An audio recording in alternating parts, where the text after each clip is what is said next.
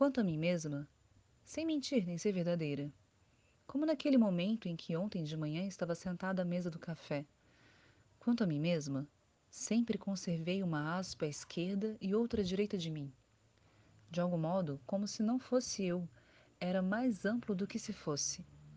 Uma vida inexistente me possuía toda e me ocupava como uma invenção. Somente na fotografia, ao revelar-se o negativo, revela-se algo que, inalcançado por mim, era alcançado pelo instantâneo. Ao revelar-se o negativo, também se revela a minha presença de ectoplasma. Fotografia o retrato de um côncavo? De uma falta? De uma ausência? Enquanto eu mesma era, mais do que limpa e correta, era uma réplica bonita, pois tudo isso é o que provavelmente me tornava generosa e bonita. Basta um olhar de um homem experimentando para que ele avalie que eis uma mulher de generosidade e graça, e que não dá trabalho, e que não rói um homem, mulher que sorri e ri. Respeito o prazer alheio, e delicadamente eu como o meu prazer. O tédio me alimenta delicadamente, me come. O doce tédio de uma lua de mel. Essa imagem de mim, entre aspas, me satisfazia. E não apenas superficialmente.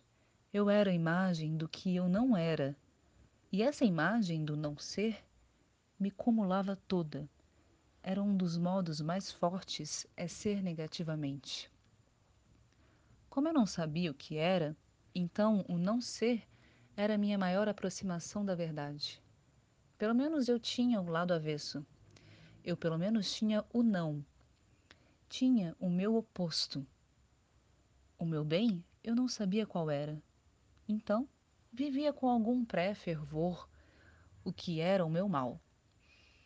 E vivendo o meu mal, eu vivia o lado avesso daquilo que nem sequer eu conseguia querer ou tentar. Assim como quem segue à risca e com um amor a uma vida de devassidão, e pelo menos tem o oposto do que não conhece, nem pode, nem querer. Uma vida de freira. Só agora sei que eu já tinha tudo, embora do modo contrário, eu me dedicava a cada detalhe do não, detalhadamente não sendo. Eu me provava que eu era.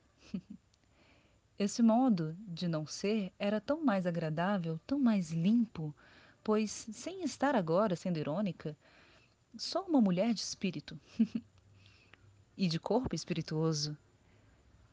À mesa do café, eu me enquadrava com o meu hobby branco, meu rosto limpo e bem esculpido, e meu corpo simples. De mim irradiava-se a espécie de bondade que vem da indulgência pelos próprios prazeres e pelos prazeres dos outros. Eu comia delicadamente o meu e delicadamente enxugava a boca com um guardanapo.